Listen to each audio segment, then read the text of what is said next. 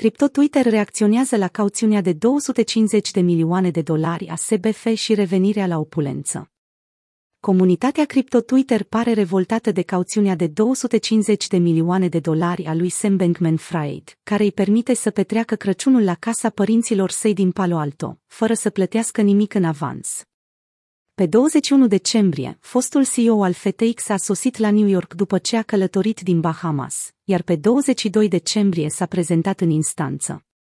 El a fost eliberat pe cauțiune pe baza unei garanții personale, care este în esență o promisiune scrisă a inculpatului de a se prezenta la ședințele de judecată ulterioare și de a nu se angaja în activități legale în timp ce se află pe cauțiune. După cum se precizează în acordul de eliberare depus pe 22 decembrie, nu au fost solicitați bani în instanță, dar cerințele privind cauțiunea prevăd ca vila cu cinci camere a părinților lui Bankman Fried din Palo Alto va servi drept garanție pentru cauțiunea de 250 de milioane de dolari. Garanții SBF cu toate acestea, unii membri ai comunității cripto de pe Twitter au fost derutați de cerințele privind cauțiunea fără costuri inițiale de 250 de milioane de dolari și s-au întrebat cum a reușit Sam Bankman-Fried să depună suma de 250 de milioane de dolari, deoarece a declarat anterior că are mai puțin de 100 de mii de dolari în contul său bancar. În conformitate cu termenii acordului de cauțiune, cauțiunea va fi plătită numai dacă Sam Bankman-Fried nu se prezintă la ședințele de judecată viitoare sau încalcă alte condiții de cauțiune, cum ar neîndeplinirea unei hotărâri judecătorești. Garanții lui Bankman Fried, mama sa Barbara Fried și tatăl Alan Joseph Bankman, vor fi trași la răspundere dacă SBF încalcă termenii cauțiunii, îngrijorându-i și mai mult pe cei care au citit dosarele instanței, comunitatea cripto reacționează la cauțiunea de 250 de milioane de dolari.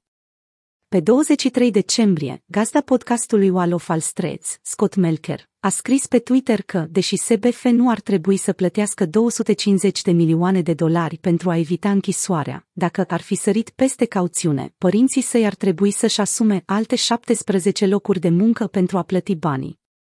Autism Capital, un utilizator vocal al comunității cripto Twitter, a explicat în continuare problema, spunând că, deși SBF nu i s-a cerut să facă plăți în avans, el și-a pus părinții, rudele și non-rudele într-o poziție dificilă.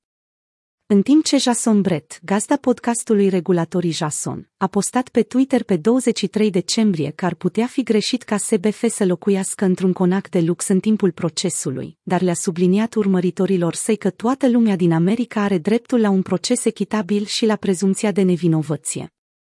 Oamenii așteaptă cu nerăbdare ca SBF să plătească pentru crimele sale. Ceea ce face America unică, totuși, este modul în care tratăm inculpații. Este corect ca în timpul procesului să stea într-o casă de lux, într-un climat cald. Viața nu este corectă, dar putem încerca să aflăm adevărul despre ceea ce s-a întâmplat. Jason Brett a postat pe Twitter. Într-un alt tweet, Steven McClurg a sugerat că părinților lui SBF nu ar trebui să li se permită să-și folosească casa ca garanție pentru o obligațiune de 250 de milioane de dolari, deoarece a fost achiziționată cu fonduri FTX furate. De asemenea, unii utilizatori de Twitter au considerat că este interesant faptul că restricțiile de cauțiune ale SBF nu l-au împiedicat să-și folosească computerul în timpul eliberării condiționate.